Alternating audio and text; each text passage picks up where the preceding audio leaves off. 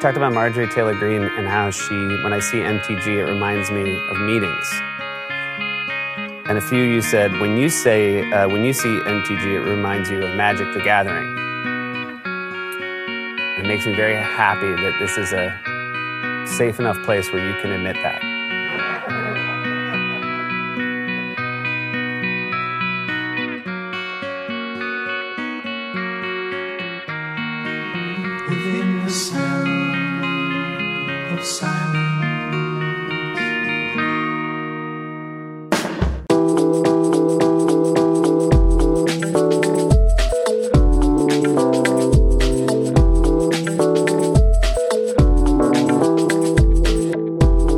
Welcome to Lucky Paper Radio. I'm your host, Andy. I'm here with my co-host, Anthony, still coming down from his birthday high, Maddox. Oh, you don't think I crashed very quickly after that? Did you crash? I don't know. Did a good weekend, right? A good birthday weekend. That was a great weekend. Thank you so much for a delightful little birthday draft, a beautiful birthday brunch. It was a great time. It was the least we could do for all of the beautiful brunches you've done for us. And, you know, it's always a good excuse to play Magic. And we even got to play my cube that everyone hates again. And do people still hate it? I think people are coming around on it. You know, people started... It's weird to say people started winning more because that doesn't make sense. That's not how that works. Certain people started winning more and they're having a better grumpy time. People that may have been grumpy before. Yeah, my win rate's only gone down, but that's okay. I'm still happy. I still got the 2-1 with... what was my deck? All of a sudden, I'm totally blanking. Oh, it was a green-white good stuff deck. It was a green-white, I got a Sun Titan deck, basically. Oh, yes. Passing Sun Titan felt bad. Yeah, it was really good. I guess you didn't want to play... What's the conspiracy you had? Hymn of the Wilds? What do you mean? What's the conspiracy you had? Is it Hymn of the Wilds? I believe it's called Hymn of the Wild. So yeah, this is the cube that has some weird rare cards that just show up occasionally. And I drafted this conspiracy that lets you choose either 1, 2, or 3 and all your creatures of that. Oh, it has to be 1, 2, or 3. Right, yeah. I was about to suggest maybe you just take Sun Titan and do Hymn of the Wild 6, and that's the only card. Yeah. No. Is it worth it? No, I guess it's not even an option. Oh, well. So that was my pack one, pick one. My draft didn't go great. That's interesting detail of that card because... I feel like they probably did that because in playtesting, less experienced players were only doing it on higher numbers and then train wrecking their draft by playing just too many high curve cards. This is great. Now I can take every 6 drop I want. Yeah. When in actuality, it's like, no, you just should name a cheaper mana value card. That makes a lot of sense. That could be it. Anyway, you said your deck was a train wreck? No. Did I say train wreck? It was just not great. Like I think I learned a lot about how to draft with that card. I didn't see your deck at all. I just had like every 2 drop of every color and just so it was cool that I could have like opening hands 5 color aggro basically. Yeah, a bunch of very powerful 2 drops, but then I just my curve wasn't great. My deck sort of lacked some cohesion and I didn't have enough interaction, but it was still a fun draft. Yeah, I think the cube is fun. I'm still on the fence about how I feel about just losing to bombs. I know it's part of the environment and that's kind of supposed to be, or winning with bombs, frankly. Like some of the games went with Sun Titan, I was just like, sorry. Sun Titan, sorry, you lose. Sun Titan, sorry. And it's like the environment has a fair bit of removal, but a lot of it is not going to remove 6/6s. Yeah, I think that's removal. The most clear place that needs adjustment here. I think the core concept is bearing out to be fairly successful, but definitely tuning what is the right amount of removal where it feels like your bombs still matter, but you also feel like your opponents don't just take over the game. And also, you know, that power level disparity. Sun Titan is probably pushing the limit a little bit. Even for rares. You had Hymn of the Wilds. Well, you want to have that sometimes. Hymn of the Wilds is a sometimes treat. Exactly. You open that pack one, I assume, because you passed me Mother of Runes and you wouldn't pass Mother of Runes. That pack had a bunch of good stuff in it, I think. Anyway, it's a fun cube. I think one of my realizations about it is that I actually think even if you ignored the rare module, that the base cube is more powerful than the regular cube, which is not how it was introduced and not what I thought at first. But I think that kind of change in assumption changes how I value cards a lot to be like, actually, this is a pretty powerful environment where you can just get dead real quick. The scary aggro deck that got the 3-0 was a red-green aggro deck that had a lot of little synergies. And I'm not even sure. There was a couple rares that were in the deck, but they were definitely not core to the strategy. It was it's nice to Fiery Confluence you to death, but it wasn't essential to win the game. Yeah, his deck was really brutal. That was definitely an intentional design choice to make sure that both some of the more synergistic decks and definitely some of the more aggressive decks could be powerful, you know, and aside from the rares, just still be meaningful in that environment, just to make sure you're not saying I'm just drafting, you know, 5 color good stuff every time. Yeah, aggro I think feels much closer to the Bun Magic Cube in power level than it does to regular cube, somewhere in that continuum, but further up it than I expected when I first drafted the cube. So it's good to have expectations reset. It's also fun to see players be like, red-green aggro, I guess. And it's like, yeah, that's a thing. You can do that. This was also a weird draft. I think 3 players ended up drafting red-green, myself included, with, you know, that caveat. Yeah, but you had Hymn of the Wild, so you were kind of... Your picks were chaotic. My mana base was true, yes. My mana base was green-red, but I did have some chaos. I was sitting to your left, and I felt vindicated at the end when you had Hymn of the Wilds, because I was like, well, that explains my ridiculous signals. Precinct captain come back? But how many times have I said that at the end of the draft and been like, oh, the signals were bad, and then someone's just drafting a normal deck. You know, I have to, like, stay focused and not just have confirmation bias. It was also fun to see Jay previously draft mono green with Lingering Souls and now draft Esper Lingering Souls and just crush people with it. Lingering Souls is a messed up card, but I think that's how did Jay do? He won. Oh wait, no, you're right. He only went. I beat Jay. I beat Jay handily. Wow. Okay. It wasn't even close. Wasn't even close to being close. I beat Jay on a multi 5. Wow. Yeah. Spicy. Yeah. Sorry, Jay, for listening. Bad beats. Anyway. I think you make a point to explore novel cube design space and not just be like, here's the mono-white aggro deck that you see in the MTGO Vintage Cube. You're like, yeah, red-green aggro. That's a thing. And people were like, hey, this deck's like really good. And it's like, yeah, did you know that other cards could be good? Turns out other cards can also be good. Yeah, that's another thing that's fun about it is like one of the cards that was really good in James's deck was, I think it's called Kazandu Tuskcaller. And it's like weird level up card that you would never, if you saw this in like your cube, you would probably just not read it. You just overlook it because it's this like weird card. So it's fun to make a place where it's like, oh yeah, this is actually super powerful here. This week on the show, we are back to our regularly scheduled programming. We had 3 weeks worth of Kamigawa Neon Dynasty set reviews. We had our special episode last week with guests Andy and Mike from the Guardian Project podcast. Check that out if you haven't. But now, Anthony, things are settled down, and we are back to just talking about Cube. And for discussion this week, I actually brought a Reddit post that I saw on the MTG Cube subreddit a couple weeks ago, and I actually started writing a reply to this post, and then I got, like, I don't know, a couple hundred words in, and I was like, this is too long for a Reddit post, and also I already know that I'm only, like, a fraction into what I actually want to say. And so I think we should do an episode about it. That's what we're here to do. And maybe we'll talk about some other stuff. And it's going to happen this episode. We're going to close out with our kitchen items tier list. So long awaited. People have been waiting a month for this because we like talked about it. We teased it. Then we went right into Kamigawa spoiler season. So that's coming this episode. Stay tuned for that. Don't get your hopes up. I worked hard on mine. I'm not sure about yours. Okay, fine. He made a weird look. This is an audio medium. People are not going to hear your weird look on the podcast. I'll give you a preview. It's level 1, knives. Level 2, more knives. Level 3, stretch goals. You want some more knives? All right. Into our main topic. The title of this post is a discussion on the power of signaling themes with unique cards. When is it worth it? And this is by user Jay Selzo. I assume that's how that's meant to be pronounced. On the MTG Cube subreddit. We will, of course, link it in the show notes. I'm just going to read this word for word. I think it's not too terribly long, and I think it's important to have the full context. And then, Anthony, I'm curious to know what you think about this. Jay Selzo says, hey, Cube crew. Yesterday, I did a grid draft of my cube with a friend to test some new cards from Neon Dynasty, one of which was Tameshi Reality Architect. I didn't have high hopes for the card, given the 3-mana 2-3 body and expensive activation cost in my relatively efficient environment, but since I had fun with it at pre-release, I decided to give it a try regardless. Then, my friend drafted this awesome deck. I was truly blown away because I don't really have any cards that support an artifact deck outside of Urza Saga, which has thus far functioned as a micro-synergy package rather than a whole deck's game plan. When I asked my friend about his thought process for going down this route, he said he picked Tameshi in the first grid and wanted to build around it. He really went all out using looters to loop cheap artifacts that go into the graveyard for value and ended up recurring Urza Saga and Emeria's Call to close out games. Reflecting on this, I feel conflicted. I don't think Tameshi is a card that makes the cut in my environment on power level, but I'm simultaneously so pleased that it compelled my friend to care about recursion and artifacts, a mindset that ultimately made his Urza Saga, Master of Death, Lingering Souls, and Jace Friend's Prodigy, among others, better than I typically see them. In a way, Tameshi is what made this gestalt happen. As such, I feel a tension between the signaling value the card offers and its viability as a player in my environment. So here are my questions for you wonderful cubers. Where do you all land on the trade-off between the psychological driver side of a card and its raw power level? What are your thought processes when considering this issue? Are there any cards you have experienced a similar tension with? If so, how do you resolve it? How sick is this deck?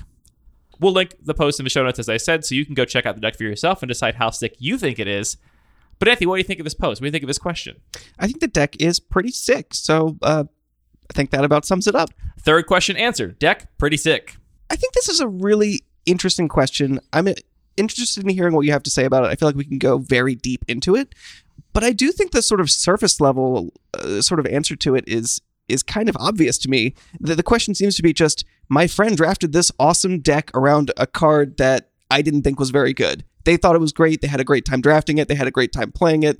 The designer of the cube thought it was awesome to see that. So the question is the trade-off. Should I have this experience or should I try and include more powerful cards? To me, that's kind of a no-brainer. Like, absolutely, you should focus on that great experience that was fun for you.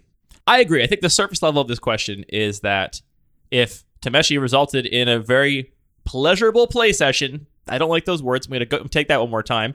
If Tameshi resulted in a lot of joy for both players and made a deck that you were excited to see and a deck your friend was excited to play, then I don't see why you would be criticizing it on power level and deciding to cut it. Now, it's not entirely clear from this post whether or not Tameshi was actually any good in the deck. They say the deck was good and brought all these kind of synergies together. And from talk about recurring things like Emeria's Call with Tameshi to close out games, which is incredibly sick. We should read Tameshi, I guess, probably at least, just to give people a little context on that. Tameshi Reality Architect is a legendary creature, Moonfolk Wizard. It is 2 and a blue for a 2/3. Whenever one or more non-creature permanents are returned to hand, draw a card. This ability triggers only once each turn, and it has an activation for X and a white, and returning a land you control to its owner's hand. You can return target artifact or enchantment card with converted mana cost X or less from your graveyard to the battlefield. Activate this ability only as a sorcery. A lot of text, but it is effectively a 3-mana 2-3 value engine. And the value is you can bounce your own land to draw a card and also cast an artifact from your graveyard, which is a lot of value, certainly. Like, if that land in play offers not a ton of value to you, then it's very cool to be able to get that late game. I keep saying the word value. It's very cool to get that late game value again. And I love the play pattern of playing out Emeria's Call as a land early, because you need a land, and then later on, bouncing it back to your hand, paying a bunch of mana, making 2/4/4 angels. That's very cool. I'm very excited to see that. So I think what we don't know is, was Tameshi actually good in this deck? Because if Tameshi was not actually good, but the deck was good, and certainly I don't think it's a stretch to say that this deck, which contains Stoneforge Mystic, Umezawa's Jitte, Baleful Strix, Master of Death, Tosiger, Tameshi is not the most powerful card in this deck. We even have the Batterskull to go with the Stoneforge Mystic, lots of removal spells, a few cantrips. It's a powerful deck with powerful cards. I don't think Tameshi's the peak of that power level. I think the question is this draft kind of a fluke because this person saw Tameshi and was just in the mood to try to make that work no matter what?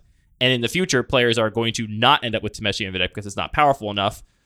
Or is Tameshi actually just good enough and this person is still kind of shocked that that's the case? I mean, I think that what's buried in what you're saying is, does just having some signaling cards that push players to think about the game, think about cards, think about decks in a different way, contribute something meaningful to the environment, which I think if that is what happened, you're saying, hey, this card isn't really necessary, let's say, in this deck, right? Yeah. But it forced a player to think about these interactions in a different way. That seems really powerful from a game design perspective. The writer didn't say for sure, but it seems like Tameshi was actually powerful because, again, recurring Emeria's Call to win the game, that's the thing you do with Tameshi. There's no other card in this deck that I can see that could even do that. So they're describing winning lines that Tameshi provided, and it's a very unique effect, so they wouldn't be getting those winning lines from anywhere else, even though they could have won with a different line completely. I agree. The baseline is do less. Pop down. Stop overthinking it. You had a good draft where a cool deck came together, a deck that you think is really sweet, and it was largely because of this card. Keep the card in there. See what happens. There's another level to this, I think, which is if this card, some percentage of the time, is picked early and results in a really cool deck, and the other percentage of the time goes kind of late, the blue player wasn't doing an artifact or recursion thing, doesn't have lands to buy back, didn't make all of their picks with this kind of synergy in mind, and that card ends up being kind of unplayable and riding the sideboard. How big is that cost? I think is a core question here. And to me, it is definitely a cost. I think I very consciously include cards in my cube that I think are a lot better if you pick them early, and if you get them late, even if you're in that color, you might not play them because they just don't work because your deck didn't come together in the way that they prescribed. But I'm okay with that.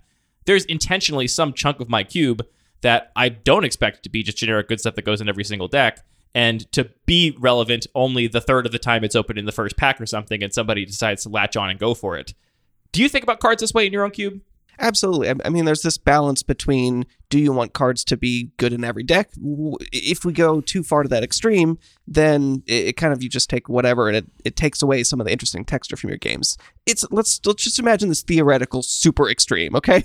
Okay, theoretical super extreme. All the cards are equally playable in any deck. And they're all deck. Creatures. Even though your curve don't matters. Don't just, it says magic card, and it gives you it just adds winning points. It just adds win percentage to your deck. That's all it does. Okay. And which particular win percentages you put into your deck, it doesn't matter. That extreme isn't possible, but it wouldn't be great if we could get there. The fact that there is this interesting texture of you're going to have diverse different kinds of decks, and that is a goal of mine, and I think of most cube designers, that they want to see as many unique different kinds of decks as possible out of their cube. So some of those cards that, even if you're losing some potential diversity in the fact that they don't make it a lot of the time because you just don't have the support for them, it also adds something unique that you wouldn't get if you don't have those more extreme cards that take some level of build around. Yeah, and I guess what I would say too is that, you know, your players are going to draft a deck from their seat. They're going to get 45 picks. We're going to imagine this is a 3x15 draft, though of course you could do different formats. But they're going to get 45 picks. They're going to build a 40-card deck, which is going to have somewhere between 23 and 25 non-land cards in it. That leaves 20 other cards that you've picked that are either your mana base or other cards. And sure, towards the end of the pack, there are going to be some cards you don't actually get to pick that are just handed to you, so those are kind of write-offs. But there's room in that draft, unless you want to go so deep on fixing lands that your players are basically never playing basic lands in their pools because they have so many fixing lands, which is definitely a direction you can go. Like, make all the cards generically playable so that there isn't any sideboard kind of card, there isn't any build-around kind of card. Everybody has ample fixing, or has at least the opportunity to draft ample fixing, and then see what kind of decks they put together. There's nothing invalid about that. But most people aren't doing that. And if you're not, this is exactly the kind of thing to use that space on. I would say even if Tameshi ends up riding sideboards 75% of the time, if 25% of the time you get a really cool, unique deck that you're really happy with, I think that's worth it. So I think there is one other cost, though. You're totally right that just the space in the cube itself is a cost, and a cost that you should balance, and you're making that cost with literally every card you choose to include in the cube, right? Absolutely. The other cost is the risk of a quote-unquote trap, where if this is a really narrow card that seems to broadcast a very specific type of archetype or synergy or kind of deck that just really isn't there, letting your players think, oh, I have an opportunity to draft a 3-0 deck with this, which I think is a reasonable way that most people approach it. If you're trying to seed in archetypes or themes, the ideal is that any one of those themes has the potential to be a 3-0 deck, right? So you could get into a situation where players draft this card, then they say, oh, well, I never saw any, you know, enchantments that this made sense with, and so I built this deck, but it just didn't really function. Right. Which I think it's easy to overstate that risk. I haven't actually seen it come up that often, but it is another theoretical risk. Yeah, it doesn't come up that often. It has come up in the Irregular Cube because true, you specifically include... That was a weird... I mean, that's another thing that's really valuable about testing these kinds of extreme cases, is we do get to see those extreme cases pan out. Yeah, and that is a really extreme case because the Irregular Cube is, again, more or less like a buffed up retail limited environment. People are attacking each other with creatures. There's like some synergy, but the power level is lower than the max. But you have like some storm cards seeded throughout with the idea that there would be like maybe a fair storm deck, right? It would basically be a payoff for... The dream of fair storm that me and dozens of other people have. I have that dream as well, because I love spell-slinging decks. You know, I love taking lots of game actions, and a mechanic that inherently rewards lots of game actions is very appealing to me. But players generally see a card like Empty the Warrens and are like, okay, I know what this card does. It is supposed to do exactly this thing, which is go in a broken storm deck and be a win condition. Or if you see a Tendrils of Agony or a Brain Freeze or whatever, they're like, they have a very narrow conception of what that can be. And they are not thinking, hey, you know what's a pretty good rate? 4 mana for 4 goblins, you know, which is a very good rate. That's a good rate. That's a very good rate. If you, you know, cast an Empty the Warrens Storm Count 2, that's a pretty good rate. And in this environment, it'd be pretty defensible. If you get a Storm Count 3, that's a very, very good card in this particular environment. Players are not analyzing it on that axis, though. And so we did have a player that saw a bunch of storm cards because, again, you have this kind of vague storm support, and then just went all in, like 100% committed to storm. And then, which was cool to see. Very cool to see. Not cool to play, apparently, because it did not work, because it was, I guess, by this definition, somewhat of a trap, because you don't have Lion's Eye Diamond or, you know, whatever the important enablers are that actually make that deck pop. You just kind of had some of the set dressing that kind of made it feel like maybe it was there. That's a weird case where I feel like I feel like you can have traps that are just like literal, this card does not work. You know, it says all your elves get +1/+1 and you have no other elves in the cube. And that's like an extreme case. This is a case where I feel like it was a trap in sort of the combination of the environment, but also the player expectations, which, to be fair, what is important is the play experience. So either case kind of boils down to the same thing, is the player experience. But I think there is a distinction there that is interesting to think about in terms of the way you're presenting and explaining a cube. So yeah, I agree that I think overall the idea of a trap is a bit overstated because it's a draft. And if you have one trap card, great. Okay, one trap. Hopefully the player savvily realizes halfway through pack two, actually seems like this is not coming together, and hasn't like derailed their whole draft trying to build around one pick, which is not advisable ever, frankly. So I do think overall it is a bit overstated, though it can happen. I think it actually is more likely to happen when you have multiple cards that seem to support a theme, but that theme doesn't actually work for some reason. It's missing a key component, rather than just having one card that is perhaps playing with expectations. An example that I always think is funny is the literal first draft ever of my regular cube, so my main cube that I've had for the longest.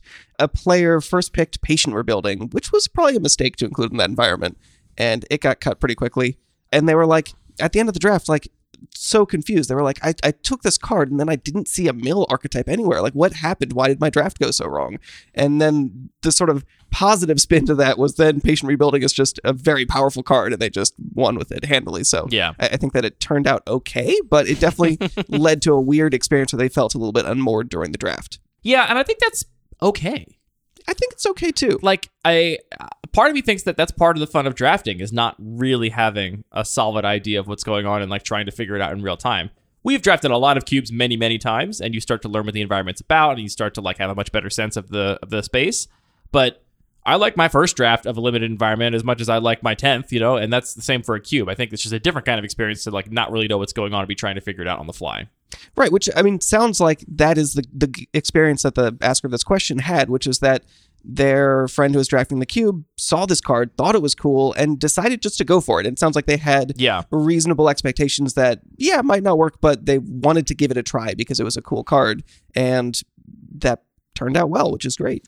I don't think we can really assess whether Tameshi is a trap from this post alone, but I have to say the fact that this person was able to make this work in just a grid draft, which a grid draft you do see fewer cards in general. Your decks tend to be less synergistic than in a normal 8-person draft around a table. The fact they were able to put this together in a grid draft suggests to me that if you get it early, I don't think it's going to be a trap, right? There's so many layers to which I think could be a trap, right? There's the layer of, does this card set some expectation that is then not resolved, that is not followed through on? An example of that is like a cube that includes Splinter Twin, but no Pestmite, Deceiver, Exarch. People expect that, even if you're trying to make a fair Splinter Twin a thing. So that's one way a card can be a trap. Another way can be like, the deck is there, it's supported, but actually I, as the cube designer, did a bad job balancing my archetypes, and so like you can draft all these things that this deck supposedly wants to do, but then you're just going to get stomped repeatedly because actually these other decks that are doing these other things are much more powerful. And so that's another layer which can be a trap. But I don't know. I'm not sure we can say that it is from this. I'm not sure the owner of this cube could say either. I think that would deserve more playtesting. But I personally wouldn't recommend or consider cutting Tameshi here just because this person maybe thinks this won't happen that often, you know? Yeah. Another thing that I think is worth highlighting is just that I think the surprise is a really valuable aspect here. The fact that they were willing to try a card that they just enjoyed the play patterns of, and even though they didn't think it made sense, gave it a try. That just makes me think, we should all be more willing just to try out more cards because we might be surprised by them. And the fact that they can just, a single individual card can create this entire novel new perspective on a deck and a draft is pretty exciting. That's the other thing I wanted to say is I know I have been surprised by cards I put in my own environment before where I, for the longest time, thought something wouldn't work, and then I put it in and it did, or I, for the longest time, thought something was too good, and then I put it in and it actually wasn't too good, or vice versa. I didn't think it was good enough, and it turns out that it was good enough. I think that when you spend a lot of time thinking about Cube and posting on the Cube subreddit or whatever, you can very easily talk yourself into a corner where like you think you've tried all the options, and I really don't think people have. There's two sides of this, right? There's one side, which is the kind of optimistic side, which you're portraying, which I think makes a lot of sense, and I agree, like, this made me want to try this card. Like, I have, I think almost every other card in this deck list, save for like a few, are in my cube. And so like you could build almost this exact same deck in my cube if you wanted to. I've got support in that sense for Tameshi, and I like thought about trying it based on this post in that deck list, honestly. The other side of it though is that, which is an important lesson also I think to internalize, is that your players are going to play whatever cards are in your cube, and the win percentage across the cube is not going to change, right? We've talked about that before. Like, you're going to play one grid draft, someone's going to win, someone's going to lose, right? And they're going to play whatever cards are in your cube. And so I also think there's a kind of opposite force, which is this bias towards cards that are already in the cube, which is like, these cards are good because people win with them all the time, and these are the kind of decks I want to support, and so I need to, like, not cut them. Is this making any sense? I just feel like there's a bias that you're like, oh, look, a winning deck with this card, but like that, it's always going to happen. Like, no matter what cards you put in the cube, people are always going to win with them. They're always going to lose with them. It just, that's a... So you're saying there's a bias between the cards that are in the decks that are winning are the quote unquote the best cards for the environment, which maybe isn't true, because if you cut those cards, some other cards would now be the winning cards. That's maybe a better way to put it. Yeah. Like, there's always going to be winning cards. And if you put cards in the cube, like, maybe another way to put it is that, like, I think a lot of cards are, if you imagine them in this win percentage supercomputer matrix, are completely interchangeable, right? And this, I feel a lot about, like, 4-mana planeswalkers and, like, 3-mana mid-range threats, where it's like, do you play Adeline? Do you play Brimaz? Do you play Flicker Wisp? It's like, how much would swapping one of those out actually really change the win percentage of the environment? I would argue a lot of times, well, first of all, it's unknowable. Of the environment, none. Of the environment, of course, not, because it's just even 50%, but change the win percentage of the deck playing that card. Obviously, it's unknowable, which I actually love. Let's keep that unknowable, people. Don't nobody be out there solving this problem forever. But also, I would argue that it's, like, negligible. And so the beauty is you don't have to choose what you think is, like, the best card for your environment in terms of the most powerful. You get to choose the card you most want to play with. And so, is Tameshi good enough? Who knows? If you put some other blue 3-drop in there, you might have won the same game with that other blue 3-drop, right? It just happened to be Tameshi this time because that was the one you happened to include. If it had been True Name Nemesis or Quick, no blue 3-drop. Champion of Wits. If it had been any of these other cards, you might have still won the exact same games for similar reasons, right? So the choice you get to make as a cube designer is just, how do you want these games to be won? And in this case, these games were won by drafting a cool synergistic deck that was recurring artifacts, recurring its own lands, and, like, won in this novel way. If that way of losing made you be like, this was fun and good and I liked it, then do more of that. Because I don't think... There's this concern this person seems to be suggesting here, which is, like, they don't want to bring their environment down a peg by playing this card that maybe isn't at the peak of power level. And it's like, people will win with it. Because, look, someone already won with it. They'll win with the cards in the cube. That's just how playing Magic works. Right. There's sort of actually two facets or two different ways that you can look at and talk about power level in a cube. I think the one that's being talked about here makes a lot of sense and is relevant, which is, if you have cards that are just drastically below the average power level, the cards just might not get played. So it's just sort of like wasted space. So I think it is very important to be aware of and talk about the power level of cards, because figuring out what cards are going to get played and what cards aren't, so you can maximize the sort of space and get the most value out of every card you're putting in the cube, makes a lot of sense. The other way that you can talk about power level is this sort of more nebulous thing to say, well, more powerful cards are, quote unquote, better game pieces, which, that to me, if I was to read this question from that perspective, that just isn't a meaningful or compelling argument to me. I think that, you know, you can change the numbers and make all the cards relative to each other less powerful and still have a lot of interesting dynamic gameplay. So if you're talking about it from that perspective, I would say that this is an easy, yeah, of course, lean towards the cards that are creating the more fun experience. Yeah, and just to play the other side of that argument is, like, let's assume this person has played with these cards a lot and decided that, like, cards like Umezawa's Jitte and Stoneforge Mystic and Batterskull and Baleful Strix, these are the cards I want to play with, right? Those are, let's assume there are cards of that power level they've decided are the play patterns that they like, which is how I've come to think of my own Bun Magic Cube. It's like, I want to play Snapcaster Mage, I want to play Lightning Bolt, and in order for them not to be head and shoulders above the rest of the cube, that kind of necessitates that everything be kind of pushed up a little bit. Right. And so that would be an argument against Tameshi, even if you like the play patterns, right? If this was the exact same card, but 5 mana, it's like, okay, does the same thing. It's the same card, except it's not, because it will never be worth 5 mana. And so no one will ever put it in a deck. And at that point, I do think it's a waste of space, in the sense that it would not be correct to play in almost any deck list ever. Here, I think it's, like, totally up for debate. And the fact that this deck came together seems to suggest that there's some percentage of the time it will work. I don't know what percentage of the time that is. The author doesn't either, but I think it's definitely worth figuring out based on the excitement this person has around this one singular deck list. The poster also asked if there were cards that we had experienced a similar tension with, and there are cards in my cube for sure that I think are going to have a strong influence on your draft if you pick them early, and if you get them late, even those colors, you may end up not playing it. So just talking about the Bun Magic Cube, one of the first ones that comes to mind for me is Dreadhorde Arcanist. This is a card that I really love.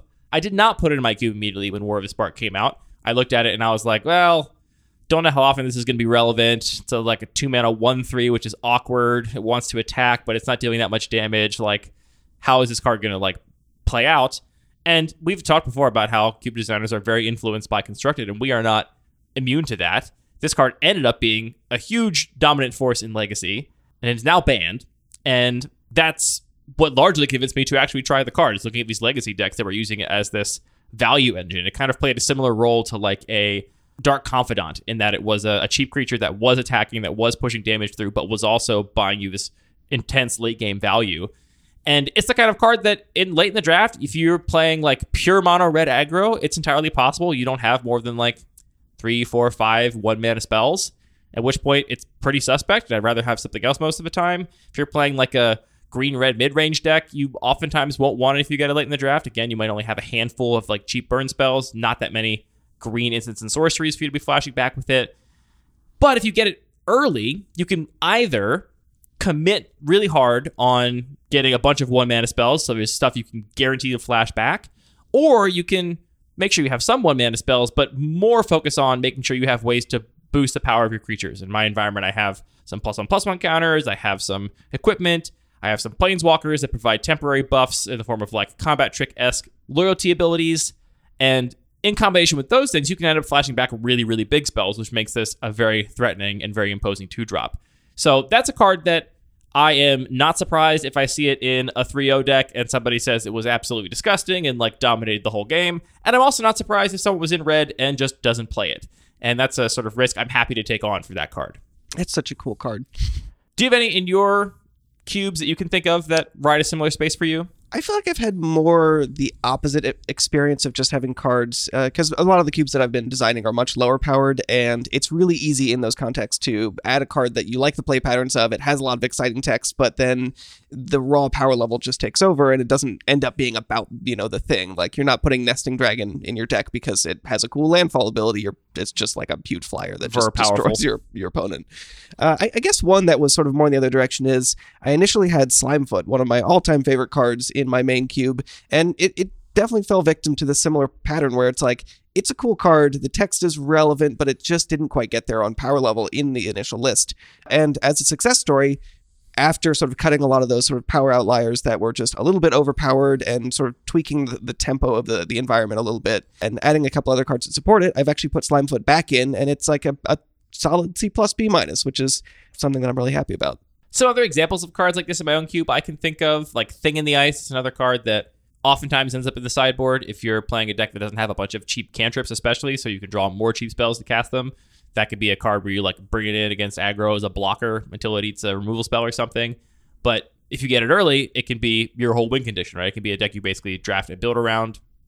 I feel the same way about Golos, honestly. I think cube players in general are much higher on Golos than I am. I think it is like, if you don't have Field of the Dead, or maybe Sheldock Isle, but not even that, if you don't have a really good land to get with it, I think it goes to like well below average, like well below replacement level for my environment. But if you do get it early, then not only are you encouraged to draft really powerful lands in the form of creature lands and Field of the Dead, but you're also motivated to pick up a couple of those fringe fixing lands, just so if the game does drag on and you get into board stall, you can afford to pay that activation on Golos and actually pay all 5 colors of mana. That's another one that I oftentimes will see a Golos late and be like, well, I'm a mid-range deck that I would, with some ramp, that I would usually be happy to have this if I had gotten it early, but I didn't, so I'm just going to take any other more threatening 4 or 5-drop than Golos at this point, because it doesn't really do what my deck is trying to do. I mean, that's where you're different from a lot of cube players, because their deck would at that point be trying to cast Golos. And, you know, sometimes I think that's right. I'm not saying I'm always right, but I definitely think of my cube as an environment where I want people to be drafting focused, efficient decks. And so I will always draft a focused, efficient deck, and I will always 2-1, I think, is what ends up happening. And somebody else that's been a little greedier will maybe pull down the 3-0, or maybe not. That's a big episode topic right there, is how to 2-1 your draft. Oh, I mean, we're the experts on that. We could write a book on how to 2-1 your draft. I feel like that's right down our alley. Any other cards that feel like they're in a similar space for you, where you're like, I'm not sure this is good enough, but sometimes it comes together, and is it worth the slot? So there are definitely a couple cards in the Irregular Cube, in that rare list, that I think that I went a little bit too heavy and did add some things that are just straight up traps, just cards that don't really function. Part of what I was interested in sort of experimenting with in that rare list was, you know, some people like to put a little joke in their cube, like, here's Crowstorm, I'm putting it in my cube, and or not Crowstorm, Stormcrow, and it's so funny when you open it, and it's like, oh god, here's Stormcrow. I've never seen this happen before. I've seen this happen. Some people like a little joke. It's very funny, but when it is again costing you a slot in the environment, that's a real cost, and so it's only going to be funny the first time, right? I did not realize you had intentionally put like joke cards in a little bit, just a couple little jokes. So I did include, for example, Seed Time, which is just, I mean, talk about Cube being the environment where you get to play cards that don't function anywhere else. I can't play Seed. That's not a meme. That's just a great sideboard card. Okay, so should I leave it in there? Does that actually, maybe take a better example, Channel. I think Channel is like a card that looks really exciting. It's iconic. There's not really enough to do with it here. So it's like, that's a real trap. How about Parhelion II? Can you cast an 8-mana super vehicle in this environment? How much thought was put into Parhelion II? Is it like, are there ways to cheat it into play? No, the thought was some people will like this. I don't know who. That's a new deck now in Modern, apparently. It's a Parhelion deck with that weird thing that reanimates the vehicle. Yeah, that's the one. Anyway, I think it's fine to have in the rare module because, like you said, it's one out of the 360 cards we opened, and like we all ignored it, and fine, whatever. I think the question you have to ask yourself, which is similar to the question Jay Selzo has to ask themselves, is how often does it have to work for it to be worth it? And for you, maybe the answer on Parhelion 2 is like once. 5% of the time. Yeah. If 1 in 20 times Parhelion 2 is open, somebody trashes people with Parhelion 2, then it is worth it. Seed Time for me, I love that card. I think that's great. Now, okay, great. It is a sorcery, right? So they have to cast a blue on your turn? No, it's an instant, but you can only do it on your turn. Okay, so it's an instant, but you have to do it on your own turn. I think it's still worth it. Seed Time, for those that don't know, is a green time walk that you can only cast if your opponent has cast a blue spell this turn. And it's 2 mana. It's literally Time Walk. So it's, I think, a very cool card. It's got some great Rebecca Guay art. And that's the real compelling part about that card. We didn't talk about it explicitly. And I think at some point there's a bigger topic here. But there is this like space in your cube. I think of it as this like flexible zone where there's a special space in every cube. There's a special space in every cube. Which is just for you. Well, but we talked about how you're drafting way more cards than you're using, right? Mm-hmm. And so it's like, how are you going to utilize those cards that your drafters are not using? And I think a lot of cube designers make the very understandable mistake of just including as many cards as they can that are all relatively linear or relatively flexible or whatever. And then the result is that most players have a sideboard full of cards that are in their colors, kind of on strategy, but just the worst cards. They just cut the worst cards from their colors. They get to the end of the draft, they go, I need 5 cuts. I have 5 more cards on strategy and on color than I need here. And if that's what your extra space is, then you're really missing a big opportunity, right? Because what that could be is more fixing lands, more narrow cards that 5% of the time work and the rest of the time don't work, and that's okay. They can be sideboard cards, like Seed Time, you know? Like, it sounds silly because, you know, maybe, like, I don't know, how many drafts do you take a Seed Time and then never play a blue opponent? Like, that could entirely happen. Or never play an opponent with blue instants. So you play, like, a blue opponent that's playing a mid-range deck or something, or, like, a tap-out control deck. That's going to happen sometimes. But if that card was just going to be the worst red creature that no one's ever going to play because they already took all the other better red creatures and they just weren't going to play it anyway, then it's much better to be a Seed Time because that will do something different sometimes, you know? Yeah, I mean, like we talk about a lot, the long tail of the experiences that you get in a cube is really where a lot of the exciting stuff is. I feel like there's a feeling people have when they look at their cube where they're like, well, this is like a, you know, a C, this is a solid value creature, it goes in every deck. They're like, they feel like they're being responsible and like using their cube slots wisely. And it's like, not necessarily. If nobody ever wants to play that card and it's always their 25th, 26th, 27th card, then just make it a way more ridiculous card that someone will look at and say, you should cut this card. You're buying Microsoft for playing it safe. No one's going to fire you for buying Microsoft if... What's the whole quote? I don't even know this quote. Oh, man. Never mind. Okay. You're taking the safe route. You're doing something that no one can criticize because it's not. There's nothing objectionable about just doing the normal thing and playing the safe card. It doesn't stand out, right? When you look at it in your cube, it's like, oh yeah, here's a bunch of burn spells, and this one's the worst one here, but this burn spells, it's fine, just whatever. They don't stick out to you unless they're like way worse. But it doesn't matter how much worse they are. It just matters that they are not the top 23, 24, 25 cards that person is building their deck with. And I found, at least for the first couple years of my cube, there were tons of cards that were always in that trailing section there. And so I made the choice to replace them largely with more fixing lands and somewhat with more narrow cards that people sometimes look at my cube and say, why is this card still here? And I'm like, well, sometimes it works. And to me, that's better than having another card that would just be riding sideboards, but not drawing attention to itself. Can I talk you into putting Seed Time in your cube? No. Okay.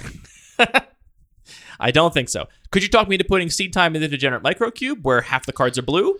Maybe. Think about it. There's much fewer slots there, but maybe you could do it. Actually, the real problem with that, Time Walk, totally fair there. Actually, yeah. That's not even that worth it. It's fine. Time Walk's best use case in that cube is you tinker out your Blightsteel, then you Time Walk so you don't give them time to have Sorcery Speed interaction for it. That's the best Time Walk in that cube. It's just an expedite. Pretty much. Yes, it could just basically be expedite. I hope this is okay with you, Jay Selzo. I didn't ask you if I could talk about your post on the podcast, but you posted it on the public for the internet to consume, and that's how all podcasts are made, by reading things on the internet out loud to the listener. So I imagine this episode will make its way back to Jay Selzo, and if it does, I'm curious to know where you end up landing on Tameshi. As far as I'm concerned, it sounds cool. Sounds like you had a lot of fun with it. Don't overthink it, man. Pop down.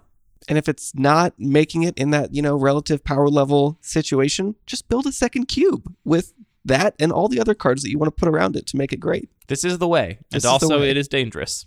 As someone that is ordering my fourth Battle Box Endor cube, is dangerous. All right, Anthony, the time has come. Uh-oh. It's time for the kitchen tier list. And we talked about format ahead of time, so I have prepared an S tier, an A tier, a B tier, a C tier, and a D tier. I have 5 tiers here of kitchen stuff. My C tier is the largest, which I think is appropriate. That's the grade most people should get. Everyone should get a C unless you've been really exceptional. I know we have grade inflation in this country. That's not how it works, but I think C is where most things should be. That's where most of my things are. Would you like to go first or second?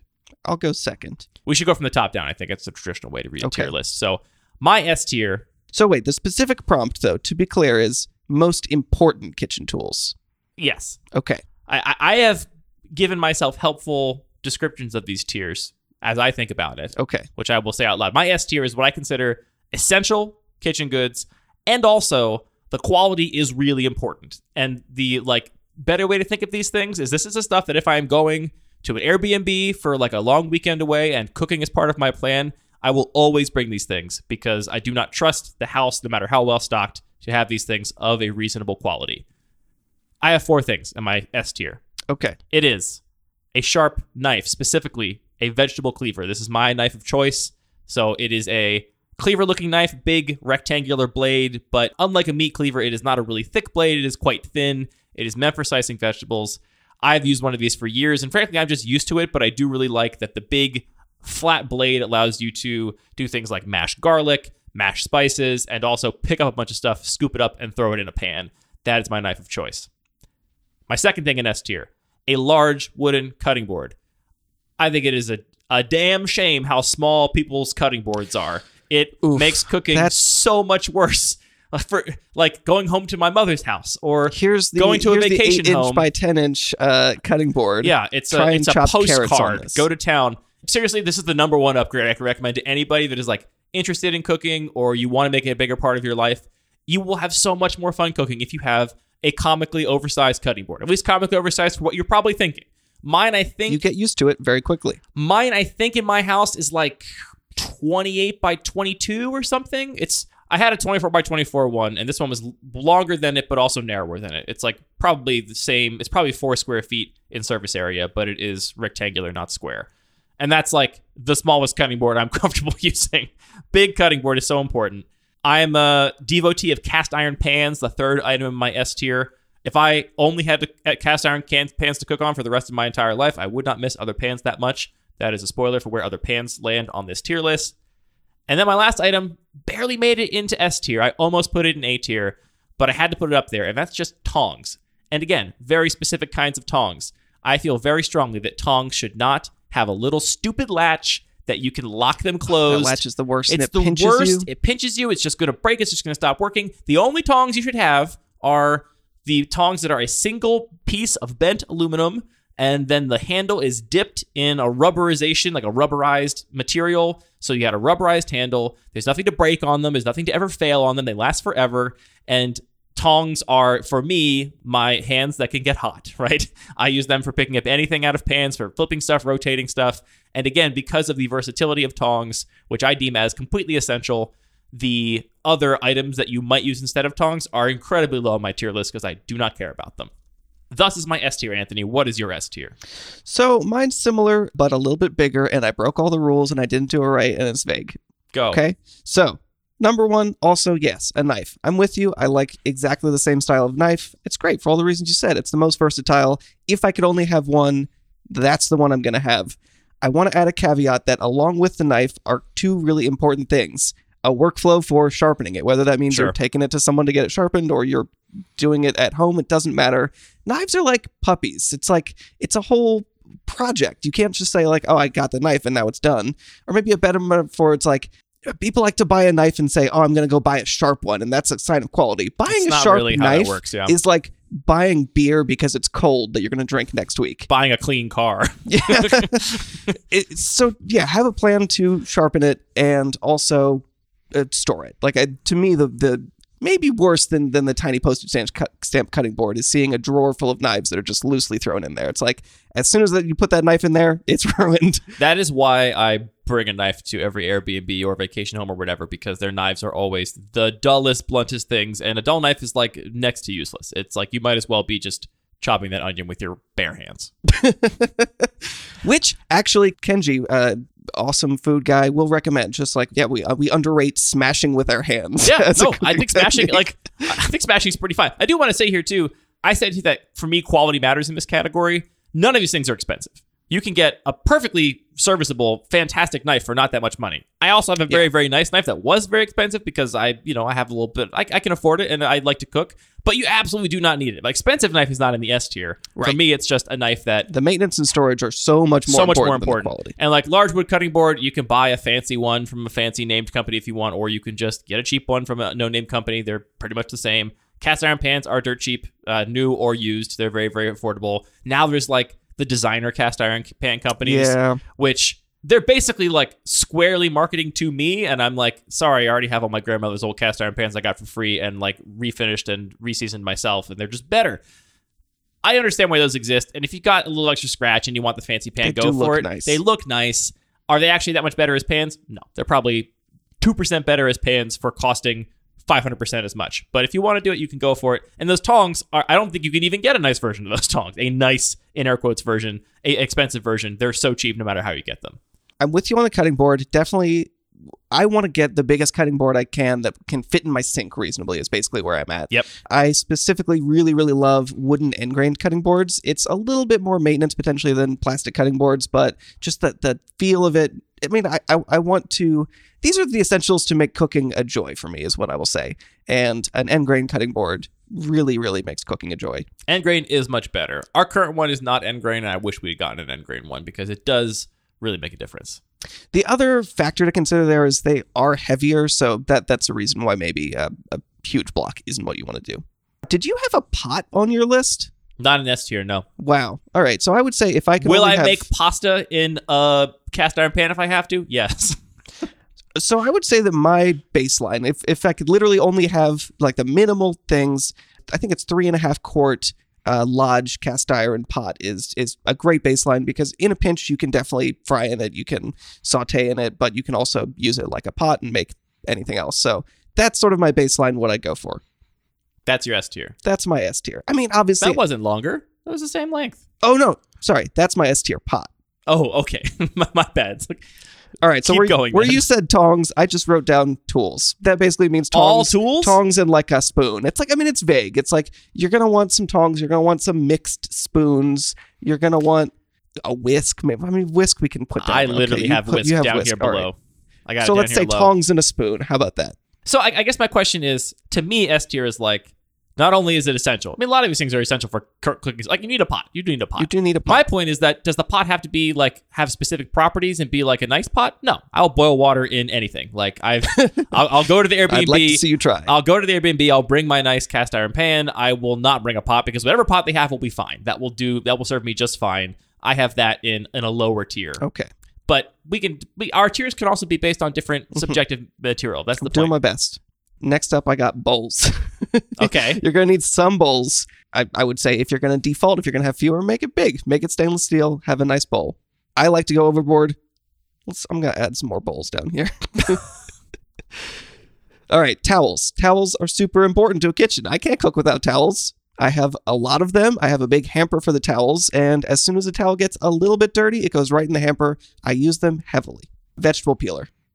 This was on the cusp. I wasn't sure, but I think that a vegetable peeler is a pretty important tool to have. There's a lot. I was thinking, everything that I can do with a vegetable peeler, I could do with a knife, but I don't want to peel a bunch of potatoes with a giant cleaver. So I'm going to put vegetable peeler barely in here. And last thing, also just barely, is a colander, some kind of straining device. That's it. That's my essential kit. All right. I'll go on to A tier. I also have four things in my A tier, which is largely inclusive of everything that you just mentioned. This is stuff that I consider very important. I think the quality does matter, but it doesn't matter that much. It's not like totally essential. So here I have a stainless steel saucepan, like, just a pan or a pot for boiling water and stuff. Carbon steel wok I have here. This depends on the kind of cooking you're doing, obviously, but we do a lot of wok cooking, and so I like having a wok. It does cook things differently than other pans, and so it is kind of worth having. And then I have an oven-safe Dutch oven here as well, which... Ooh, that's a good one. Specifically with a lid. If you have a cast iron pan with a lid, then you can do a lot of the things you can do in that Dutch oven. That's what I have in my A tier, which is basically like the other cooking implements. Sometimes if I'm going to an Airbnb and I know I'm cooking a specific thing, I'll bring one of these if I know that thing is required. Like, I will bring a wok if I'm doing some stir-frying, or I'll bring a Dutch oven if I know I'm going to do some roasting. Yeah, this is the annoying thing about this challenge that you've put to me, is that it totally depends on what you're cooking. Well, it's entirely subjective. This is the point, Anthony. What's in your A tier? All right. My next tier, number one, paring knife. If I'm going to get a second knife, it's going to be a small knife, because the big cleaver does the big stuff. Measuring tools.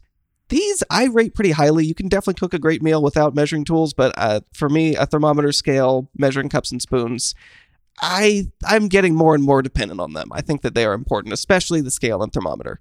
I forgot about thermometer. I'm retroactively putting that in my A tier as well. Excellent. It's important, and I think the quality does matter on thermometer. Quality really does matter. It is important to get, like, and the ThermaPen is expensive. We're both ThermaPen owners, and I can say that it is worth the cost. It is an extremely good thermometer. The ThermaPen is so good. It's one of those design successes where it looks and feels really, really simple, but there's a ton of work that went into it. The fact that it turns on just when you open it, the fact that it rotates, it turns on the light just when it needs. It's like, it does one interaction, but it handles a bunch of edge cases you're not thinking about. And yeah, I mean, I think the thing with, like, measuring tools is you're just not going to use them if they're not easy to use and accessible. So that's a place that I think quality really does matter. Scissors. I think scissors are pretty good to have. Get some good chicken scissors, kitchen scissors, sheet pans. And I think the next pots that I would add would probably be a stainless steel skillet. Or just more cast iron skills. Non-stick or straight up stainless steel? Great question. I mean, the thing is, I really like having a variety because good things are good for different things, or different things are different things. So what would my next one actually be? I would say just a plain stainless steel skillet would be the next thing to add. I guess another way to think of these tiers is, like, if your entire house burned down and you were, like, rebuilding everything from scratch, like, what are the things you would get first? Where it's like, oh, I gotta have a new kitchen. Like, what am I gonna get? Well, you don't need to rebuy the cast iron, because that's surviving. That survives the fire. You're right. It's actually super well seasoned now. Probably not. All right. Probably ruined this year. Yeah, it's ruined, but you can fix it. That's the thing. You can fix it. All right, on to my B tier. These are things I consider to be important. I would purchase them for a new kitchen, but the quality is not that key. These are things I would never bring to an Airbnb ever or whatever. I would just use whatever ones are there and I expect them to be there. The first is varied size stainless steel mixing bowls. You mentioned this. Those are important. They're fine. I will also mix things in any kind of bowl. They're not that important to me. It's whatever. I guess if you're counting, like, if you already have your serveware that includes some bowls that can do double duty, sure. We're not in a vacuum. We're in a kitchen, so it's like, how important is you have this specific thing? Like, no, there's other stuff around. You can mix stuff into things if you have to. Vegetable peeler, I agree, is here. This is one of the tasks that is most annoying to do with a knife, even though you could actually do it with a knife. And the peeler is uniquely good at that job. I have a Pyrex measuring cup here. Specifically, the like Pyrex pitcher style measuring cup, which I think is but one of my only measuring devices that makes it this high on the tier list. I'll get to that later when we get down lower on. Then, Anthony, I have pot holders, I have dish towels, I have baking sheets, and I have an extra large stock pot. I like having a very, very, very large stock pot for doing very, very large things. And that is my B tier. That sums up all the things that I would consider to be like important in a kitchen. Give us your B tier then, Anthony. All right, what's your B tier? Grater. I think a grater's nice to have. Again, it's like you can do a lot of stuff with a knife, but a grater's good to have. Sheet pans. I'm going to throw in a second cutting board because one cutting board's not enough. I actually really like having, in addition to my big wooden end grain cutting board, I have one that's exactly the same size that is plastic. And I actually really love it a lot more than any other plastic cutting board I've used because it's heavy enough. It doesn't slide around. It's reversible and has a moat in one side. Strongly recommend this cutting board. It's also a little bit lighter, which is nice for regular use. Bench scraper. This is one of my favorite little tools that I use all the time in the kitchen. Just scooping stuff up off the cutting board into a pan. I forgot that one too. Also cutting dough and stuff like that. Let's get some more bowls. I love little prep bowls because I'm a maniac for my mise en place, and I like putting it in little bowls. See, I like the prep bowls too. They're in my C tier, which we'll get to in a second. But I don't like the mise en place thing. I don't measure everything ahead of time. But I just like, they're just so convenient to have a little tiny bowl around. It's funny. It's amazing how much it comes up. If you have it just like on the counter available, you're just like always reaching for a little bowl to store stuff in. Mesh strainers. So we got a colander. If we're going to get some more strainers, that is great to have. I'm going to put this pretty high up, sous vide circulator. I use this all the time. I love it. I think this is a great tool to have. That it's definitely one of the first things I would add to my new kitchen after my house burns down. We're still in B tier here. All right. Big and B stock tier. Pot, mortar and pestle. What's the next knife I want to add? I'm going to go with a chef's knife. The cleaver's great. I also really like using a chef's knife. So they're a little bit interchangeable, but that's going to be my next one. A wok in a Dutch oven. All right. Pretty good B tier. Okay. On to C tier then. Let's do it. My C tier is nice to haves. Not essential, but I'd miss them if they were gone, and I would eventually replace them. All right. This is where a lot of the more specialized stuff goes, and I think some of the stuff here is going to cast the other previous things into a different light. I think we'll actually have some more discussions about how low some of these things are rather than how high some of these things are. This is a pretty long list. I'm going to kind of speed run it. You just pay attention to anything you want to talk about. Okay. Paring knife and bread knife. You can do everything with the cleaver. I only had a cleaver for so long, and I did tiny little cuts. I cut up little tiny garlic. You can do everything with a cleaver. So these things are pretty low priority for me. You can compare with the two. Bread knife, paring knife, small prep bowls, as talked about. Roasting pans. You can use the cast iron cookware instead of the roasting pans. You don't need a roasting pan. Kitchen shears I have down here. Scale I have down here. Measuring spoons and classic measuring cups. So not the Pyrex, but like actual metal or whatever measuring cups, which I actually very rarely use because I have access to the Pyrex.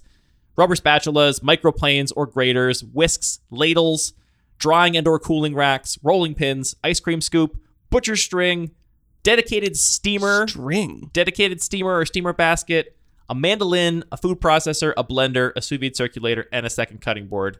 This is all the stuff where it's like, once you got all this stuff, you got like a fully stocked kitchen. You've got it all. Congratulations. You did it. You got a kitchen. What's in your C tier? All right. This is actually my last tier above F tier. Yeah. Same here. Cool. This is the second to last tier. So my first thing that I do want to talk about here, because it's one of my favorite kitchen implements, is a poultry knife. A Japanese style poultry knife that I adore using. It's like one of my favorite things in my kitchen. C tier. But I can't say it is essential. It's just really well shaped and very rigid to be able to take apart small bones and stuff. So, and importantly, in your kitchen, you take apart a lot of chickens. I tend to use it every other week at least. I tend to be lazy and just buy chicken that's already been taken apart for me, so I have no need for such a knife. It's a delight to use. You should borrow it sometime and break down a chicken. Maybe it'll change your mind. I'm not saying everybody needs this, but if you want something nice. Vegetarians don't need it. don't need it. Bar mat. This is another little kitchen thing that I really love. I've been meaning to buy one of these. Yours is so nice. I mean, it's just like a silicon cheap thing. So I got turned on to this by Dave Arnold of Cooking Issues, who specifically called it out as a thing you need if you're going to be making and preparing clear ice, which is a thing I would also recommend.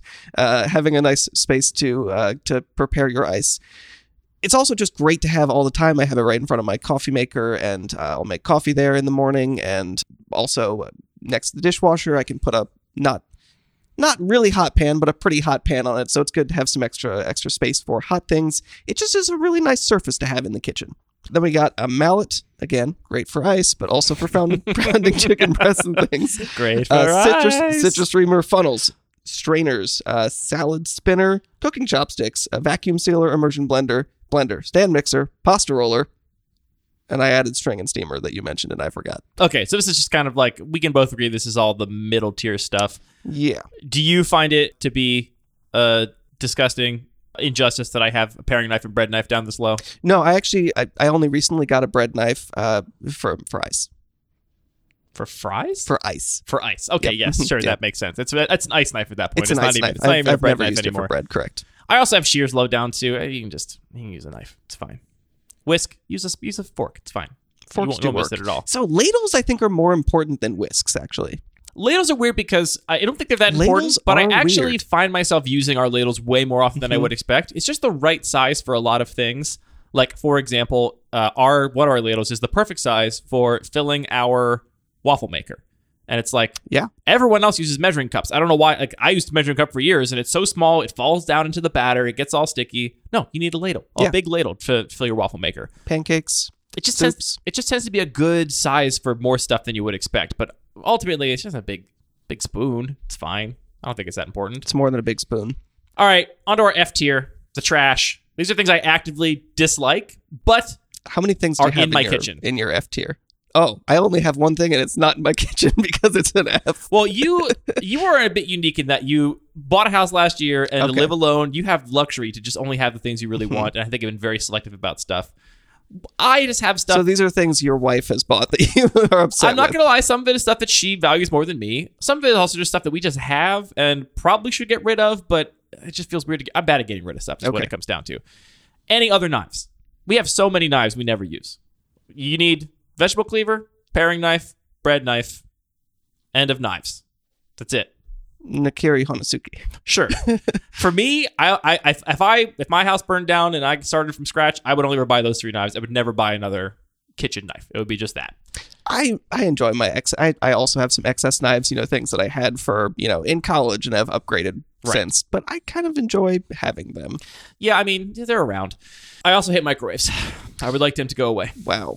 They take up so much space. You just got a microwave. I really wanted a microwave. Wow. And I understand why. It's more convenient, but it does it's just take more time to do stuff, people. And it tastes better. It's better to reheat things in the oven or in the stove. It takes a little more time, but it's better that way. And it takes up so much space. It's a whole thing. It's all in microwaves. I think microwaves are maligned. A lot of the things I have listed here in my F tier are also things we were gifted that I feel bad getting rid of. That's why I have some of these things too. Okay. Like specialized whisks. Specialized strainers, specialized spatulas. We have quite a few of all of these. Can you describe a specialized spatula? Okay, so like maybe they're not technically spatulas. The ones that are like the really, really thin, long ones that are kind of like for icing or stuff. Mm-hmm. Like a palette knife. Like a palette knife, basically. Is that not fall into the spatula category? Yeah, sure. I saw somebody spatula bagel yesterday, though, so I think those are fine. Yeah, that made me mad. It's like, oh, cool. It's like a knife, but harder to clean. Great. The dumb rice spoons that come with all the rice cookers. Ooh. Get them out. Pizza stone, pizza peel. That's right. I'm coming in hot. Wow. I have tried so many times to make pizza with a pizza stone and pizza peel, and that doesn't work. It doesn't work. Just put it on a stupid baking sheet. Unless you have a brick oven, don't try and do the pizza stone, pizza peel thing in your house. It doesn't work. Wow. This concludes my F tier. Garlic press. You don't need it. It's a bad tool. It's hard to wash. Get it out of here. You didn't even put potholders in your F tier. You not want to draw attention to yourself? They're just from the trolls. They Look, if you like potholders, enjoy potholders. I just don't see it's like there's the towel. And if you like fiction, enjoy all your little made-up stories that didn't even happen. I will, and I'll enjoy my transformer towels that just turn into a hot pad at will. It's they're there, they're clean, they're convenient.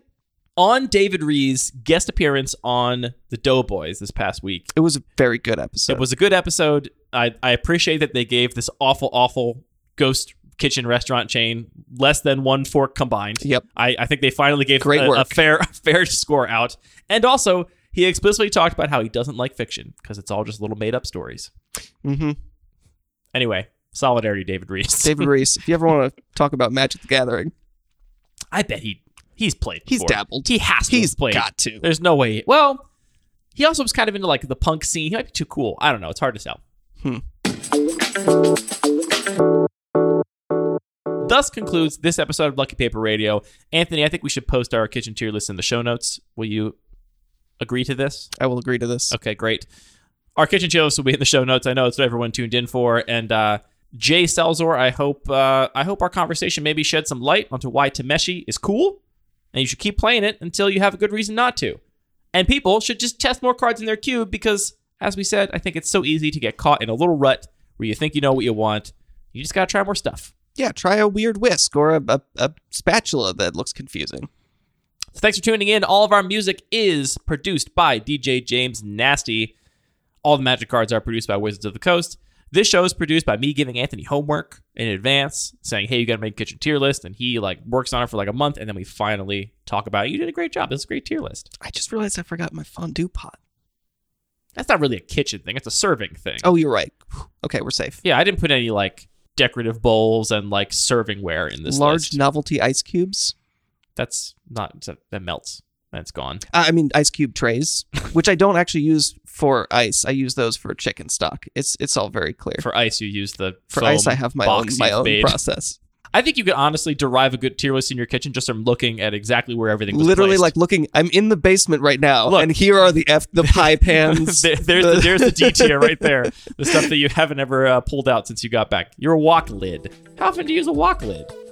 Not since I moved. I don't ever use a wok lid. I don't have one. That's why I wouldn't use it.